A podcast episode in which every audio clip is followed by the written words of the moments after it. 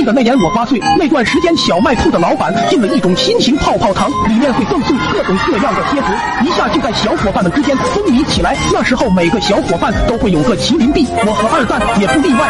可老妈怕我长蛀牙，每次看见泡泡糖都给我没收掉，还煞有其事的告诉我泡泡糖咽下去会粘住肠子嗝屁。不过不要紧，泡泡糖没了我就玩贴纸。老妈看见了就说这东西会吸血，然后也不顾我的吱哇乱叫，统统给我处理掉。更过分的是，她以此为借口减少了我的零花钱，这就令我幸福感本来就不高的童年再次跌了几个台阶。每次去小卖部的时候，都会在辣条和泡泡糖之间做艰难的选择。好在我有个好兄弟二蛋，时不时的就会把他嚼剩下的口香糖再给我嚼一遍。那次期末考试，二蛋终于超常发挥，超过了我，荣获了倒数第二。他爹一高兴就大手一挥，直接奖励了二蛋一块钱巨款。我得知此事后，赶忙找二蛋商量，说你这幸福感完全是建立在我的痛苦之上的，咱俩怎么也要对半分。最后经过讨价还价，定了个三七分账。那个周末午后，二蛋我俩一边嚼着泡泡糖，一边惬意的享受着生活，感觉到人生是如此美好。可没想到，我不小心把泡泡糖给咽了下去，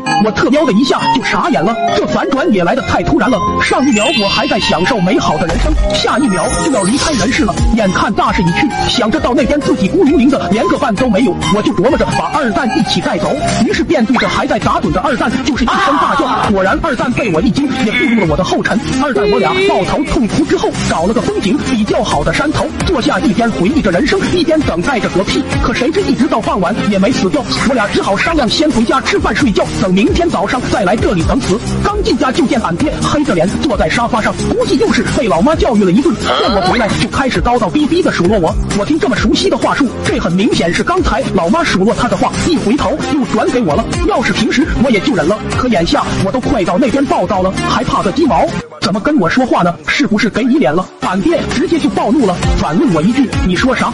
你个沙雕老登！”这下俺爹直接懵逼了，琢磨着我是不是中了邪。恰巧这时俺家的电话响了，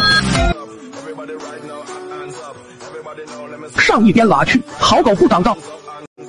小妖，告诉你个好消息，俺爹说泡泡糖吃下去不会死人，那都是骗人的。我我我我我我我尼玛！你特喵的怎么不早点打过来？后面我就不说了。遗憾的是那时候正巧是暑假，不然就可以不上学。家人们点个关注跟评论吧。